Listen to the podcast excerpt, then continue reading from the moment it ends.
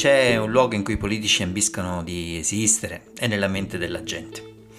Stiamo parlando di un bel ritratto, ovviamente, di come la gente e gli elettori rappresentano un politico. In questo ritratto ci sono tutte le sfumature, dal cazzaro all'emerito statista. Ci sono racchiuse tutte le raffigurazioni mentali possibili di una persona che agisce pubblicamente in politica che per sua natura, almeno in una democrazia rappresentativa, dovrebbe fare gli interessi non dico del popolo, eh, ma almeno di coloro che l'hanno votato, che gli hanno permesso di parlare in assemblea. Ecco, io vorrei sapere quanti nel collegio Toscana 1 rivoterebbero il senatore Matteo Renzi. Sì, è di lui che stiamo parlando, credo che sia arrivato al punto più basso della sua reputazione, ma questo lo dicono anche i sondaggi, è un dato. Si dice nessuno è un grand'uomo al cospetto del suo cameriere. Beh, dateci il numero del cameriere del senatore toscano, magari per lui vale il contrario. Non osiamo immaginare cosa possa pensare di lui. Certo Renzi è ancora bravo a ritagliarsi spazio sui giornali, oggi lo vedremo ampiamente su tutte le prime pagine, il suo intervento in aula. Fa titolo, come si dice eh, dopo le settimane di silenzio, con la gente chiusa in casa, preoccupata solo del bollettino della protezione civile, dei numeri, dei morti, dei contagi, è tornato a parlare. È tornato a parlare, le sue dichiarazioni fanno notizia. Ma sembra che lui voglia recuperare la sua credibilità e reputazione solo agli occhi della stampa, non della gente. La gente ha capito il suo gioco da tempo, lui non se ne cura, come non si cura dei sondaggi sulla popolarità del Premier Conte. Per lui vuole il ruolo di antagonista, ma per ora è solo uno dei tanti oppositori, rischia di fare il gioco di altri. Ma lui spera, spera ancora.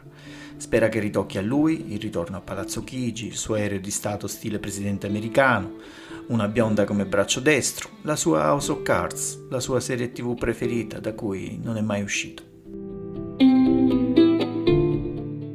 A proposito di nuovi scenari, di, di Renzi, di come si muoverà da qui alle prossime settimane, leggiamo due scenari che ho trovato questa mattina sui giornali. Uno è a firma di Marco Iasevoli su Avvenire, scrive il leader di Italia Viva, Unità Nazionale o meglio stare all'opposizione, voto impossibili.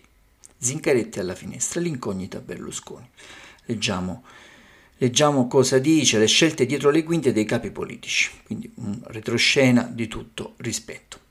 Matteo Renzi si affida alla realtà dei fatti, una realtà, prevede l'ex premier, che inizierà a presentare il conto già da lunedì, già dalla ripresa del 4 maggio, una realtà fatta di, serraban, di, scusate, di serrande abbassate, produzione al minimo, disagio sociale al massimo e una fetta grossa di paese che inizierà a puntare il dito contro il governo in carica e il presidente del Consiglio Giuseppe Conte. Saranno i numeri dell'economia e dell'occupazione a portare per mano la politica verso uno scenario diverso in cui il grosso delle forze parlamentari si fa carico insieme della ricostruzione.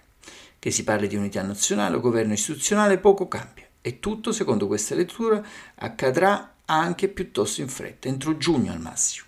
Tuttavia l'ex Premier ha messo in conto che quello che per lui è lo scenario più ragionevole non si realizzi per una serie di fattori parlamentari non perfettamente controllabili in base ai quali la crisi semplicemente potrebbe tradursi nella sostituzione di Italia Viva in maggioranza con un trappello di responsabili o addirittura con l'ingresso di Forza Italia.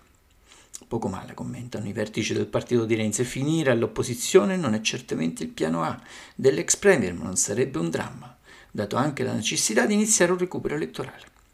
Insomma, Renzi ha messo in conto anche di perdere questa sua nuova sfida politica e di vedere Giuseppe Conte uscire in piedi.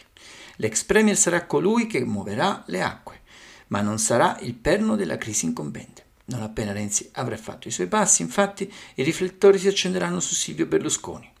Caduta completamente la, pregiud- la pregiudiziale degli ex DC nei suoi confronti, il CAV ha due strade. La prima, sostenere Renzi nella richiesta di un nuovo governo di ricostruzione nazionale, preservando anche il rapporto con Salvini. La seconda, prendere il posto di Italia Viva con la motivazione della partita europea in corsa, appoggiando l'attuale Premier e di fatto favorendo la nascita di un Conte Ter, diventandone l'azionista moderato. Solo che dopo Berlusconi avrà svelato le carte si muoverà anche Zingaretti. La sensazione è che nessuno del PD farà le barricate per salvare Conte, ma il segretario non presterà l'accendino agli incendiari. Il PD è ricettivo sul nome come Draghi, ma non trascura nemmeno la possibilità di indicare il nuovo Premier. E Movimento 5 Stelle? E l'ultima incognita sono i pentastellati di Maio. Un loro veto può bloccare ogni alternativa all'attuale assetto, ma senza la minaccia del voto anticipato, impossibile nelle condizioni attuali del Paese, si tratta di un'arma spuntata. Di fronte a un Parlamento senza numeri, un Paese in ginocchio, i 5 Stelle non potrebbero che accettare le soluzioni che a quel punto verrebbero dal colle più alto. Un altro scenario, la regina delle retrosceniste del Corriere della Sera, Maria Teresa Meli, eh, scrive eh, le mosse del capo di Italia Viva è dentro il PD per un nuovo governo con Forza Italia e senza il Premier. Leggiamolo un pezzettino, il primo a non credere più di tanto al governissimo è proprio il leader politico a cui viene attribuito questo progetto, ovvero sia Matteo Renzi. Come ipotesi del dopo Conte mi sembra la più complicata perché né Salvini né Meloni ci vogliono stare, anche se a guidare un esecutivo del genere fosse Draghi. Il che non vuol dire che l'ex premier pensi che si possa arrivare al 2023 con Conte, lo ha fatto capire chiaramente nel suo discorso di ieri al Senato. E infatti dopo quell'intervento spiega ai suoi io non faccio complotti, è Rocco Casalino a far scrivere ai giornali queste cose. Io ho detto senza infingimenti quello che voglio e ho fatto un discorso serio. Se Conte smette di fare tutto da solo, se recupera con il Parlamento e anche con me, può andare avanti, se no non ha i numeri per farlo, perché grazie a Italia Viva che oggi ha una maggioranza in Parlamento ma il Premier non sembra avere intenzione, almeno al momento, di recuperare il rapporto con Renzi. Non ho capito di che cosa mi si accusa.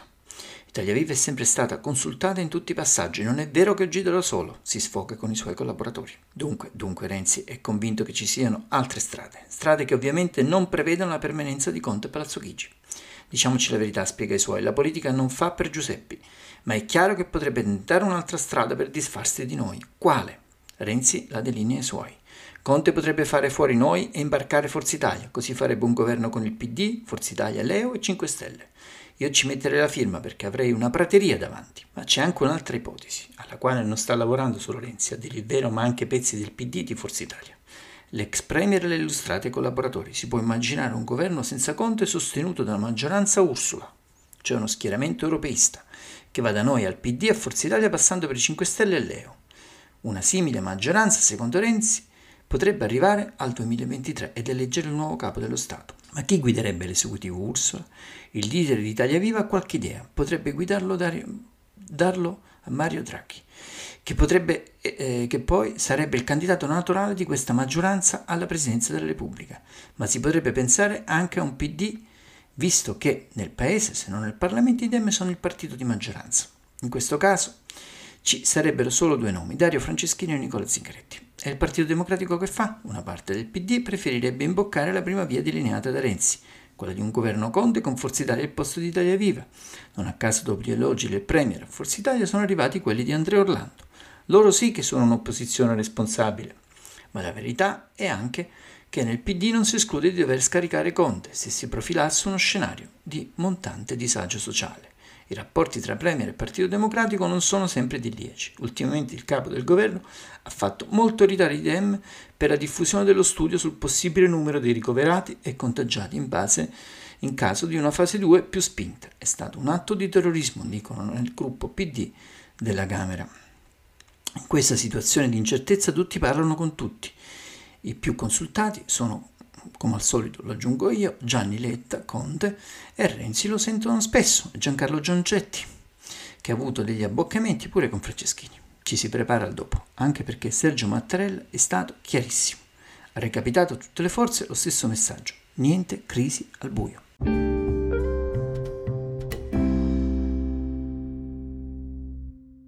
Andiamo a leggere le prime pagine dei quotidiani di oggi. Iniziamo con la notizia giornale che scrive a tutta pagina governatori telecomandati da Salvini pur di attaccare Conte sfidano la morte dei cittadini.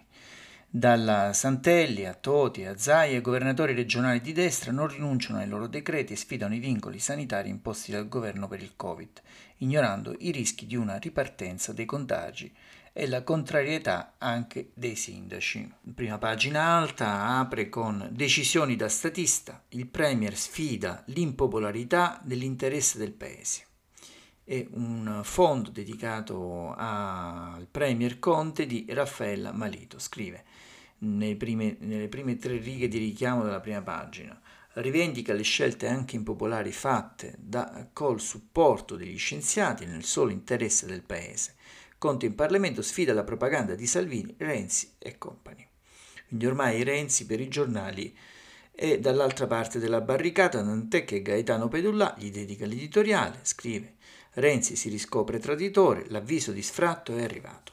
C'era da aspettarselo. Incassate le nomine col suo partitino del 3%, Renzi si prepara un altro tradimento, sperando così in un nuovo giro di potere per non sparire, senza il minimo attaccamento per la maglia che indossa con la maggioranza al governo. Ieri al Senato ha fatto un discorso che poteva essere pronunciato identico dai banchi delle opposizioni, tradendo così il segreto di Pulcinella su come vuole andare a parare. Conte si è messo contro un gigante più grande di lui e chiedendo all'Europa di fare solo il suo dovere, sostenendo in modo solidale il nostro debito con gli Eurobond, ha scatenato la reazione dei poteri finanziari, con i loro ascari italiani ormai usciti allo scoperto. E il Can con i suoi giornali, boiardi di Stato, Confindustria, sino alla conferenza dei vescovi, tutti fiduciosi in un nuovo rassicurante messia che sia Draghi, Colau, Cottarelli, poco importa. Quello che conta è finirla con lo scandalo di una politica che non si mette a cuccia quando chiamano loro signori e soprattutto non si mette a cuccia, socializzando le perdite che dopo il Covid sono immense e privatizzando gli utili, come nella migliore tradizione della grande imprenditoria nazionale. Come vedete un fondo molto duro di Gaetano Pedullà, altri titoli dalla prima pagina, li leggiamo, Capitan, Flop, pure eh, sui migranti, Capitan e Salvini naturalmente, Lalla Morgese fa scuola, calano gli sbarchi fantasma, poi c'è un richiamo fregatura UE, bidone MES, le condizionalità ci sono tutte, di Laura Tecce, occupazione in Senato, c'è, si riporta, si dà atto di una lite tra Lega e Fratelli d'Italia. Continuiamo nella lettura nelle nostre prime pagine dei quotidiani di oggi, gli editoriali. Diamo uno sguardo al manifesto, il quotidiano comunista, titola tutta pagina, c'è una chiesa di, eh, chiesa di Roma, di San Giovanni, eh, dove di solito si tiene eh, l'annuale eh, concertone del primo maggio, che quest'anno per ovvie ragioni non si terrà, e scrive La tempesta del lavoro. Oltre 28.000 contagi, 98 morti, la metà infermieri. Nel rapporto INAIL la strage sul lavoro al tempo del coronavirus, ma è solo il 40% degli infortuni. L'Istat, boom degli inattivi. La festa del primo maggio a San Giovanni e a Taranto, piazze vuote concerti virtuali. Economia a picco in Europa, l'ONU nel mondo 300 milioni di posti di lavoro bruciati dalla crisi. L'editoriale di Norma Rangeri, della direttrice Norma Rangeri, è che Repubblica in mano alle destre. Naturalmente si riferisce alla Repubblica Italiana, non al giornale appena preso in mano da Maurizio Molinari e dice il dibattito parlamentare sia alla Camera che al Senato era molto atteso, dopo le critiche piovute dalle opposizioni, ma anche dai soliti renziani da qualche piddino sull'uso sproporzionato sul, del DPCM, decreto, decreti della Presidenza del Consiglio, emanati a raffica per affrontare le situazioni di emergenza imposte dal coronavirus, ma sia il livello della discussione che i comportamenti in aula, in particolare della destra, non sono stati delu- non solo sono stati deludenti e persino ridicoli. Quindi dice che l'opposizione è stata ridicola, compresi i renziani. Sono diventati un assist al governo e a Conte, il quale di fronte alle critiche si è dimostrato più capace e più abile del leader che loro attaccano. Prendiamo Renzi, oggi capo di Italia Viva, come fa a invocare la difesa della Costituzione quando lui per primo ha cercato di stravolgerla e per sempre con un referendum? E cosa c'entra il populismo? Accusa Conte quando semmai siamo di fronte ad un eccesso di dirigismo governativo? L'unica cosa da prendere sul serio è la sua minaccia di uscire dal governo. Ma che sia proprio lui a indicare il pericolo dell'uomo solo al comando, uno stile politico da lui inaugurato e subito segnalato dal nostro giornale, appare quantomeno paradossale, soprattutto se accompagnato dal miserevole eh, tramestio parlamentare dell'ex PD con il manovriere per antonomasia Gianni Letta per trovare i numeri necessari a un governo di emergenza nazionale. E la Lega, la gazzara sulle mascherine che Conte a debita distanza da tutti ovviamente non indossava mentre faceva il suo discorso, è sembrato un tentativo penoso di attirare l'attenzione da parte di chi non ha più in mano l'arma della paura, oggi saldamente contagiata dal virus. Forse per questo, insieme a Fratelli d'Italia, ha brandito un'altra arma, quella mediatica, sventolando Repubblica come alfiere delle critiche cavalcate dalle destre magnificandone la linea politica. Questa è Repubblica, non è libero, un segno dei tempi, immaginiamo, imbarazzante per chi legge e scrive per quel giornale e per Scalfari che domenica lo ehm, ancorava al pensiero liberal socialista. E sempre a proposito delle critiche ricevute dal Premier Conte sulla eh, costituzionalità o meno dei suoi decreti del Presidenza del Consiglio, abbiamo sul Fatto Quotidiano un'intervista a Zagrebelski che dice ma che Costituzione violata non sanno di cosa parlano. Intervista al fatto dell'ex, premier, dell'ex presidente della consulta, il giurista i DPCM eh, discendono da due decreti leggi, uno dei quali già convertito dal Parlamento. Le regioni vale il principio di sussidiarietà. Siamo in piena pandemia, il minimo è che, occupi, che se ne occupi lo Stato. Il Parlamento ha gli strumenti per togliere al governo ogni potere, perché non lo fa? C'è chi preferisce litigare per mostrare di esistere e fare propaganda è il eh, tema di Zagrebelski che dà questa intervista a Silvia Truzzi. Il titolo dell'editoriale di Marco Travaglio è I Bolsonari de Noantri, ma il titolo a tutta pagina è eh, sempre dedicato a Renzi, ma non sulla crisi di governo, sulla paventata crisi di governo, ma sullo sciacallaggio. Eh, scrive, eh, vittime i parenti e i sindaci lombardi. Renzi sciacallo lascia in pace i nostri morti se eh, chi non c'è eh, più parlasse ci direbbe di riaprire. Questa è la frase di Renzi detta ieri in aula che ha provocato l'indignazione eh, da parte dei familiari delle vittime e del sindaco di Bergamo, sua ex collega di partito Gori. Il capetto di Italia Viva sfiducia Conte e scatena la rabbia. Andiamo al Corriere della Sera che ha tutta pagina una foto eh, di Milano, di Corso Venezia, in cui si dà notizia della costruzione di nuove piste ciclabili per Milano. Eh, operai il lavoro in corso Venezia a Milano per realizzare le piste ciclabili eh, in vista della nuova mobilità anti-Covid dal 4 maggio. Il titolo a tutta pagina è Nuovo decreto dopo lo scontro con le regioni sulle riaperture, Mattarella subito aiuti a famiglie e imprese, record di guariti. Conte sotto attacco in aula. E questo è il titolo a tutta pagina. Il Premier difende la fase 2, Renzi basta pieni poteri, Salvini la maggioranza non c'è più. Il fondo è eh, dedicato eh, a evitare il rancore, lo scrive Dario Di Vico. Eh, Beppe Severnini scrive passaggi delicati.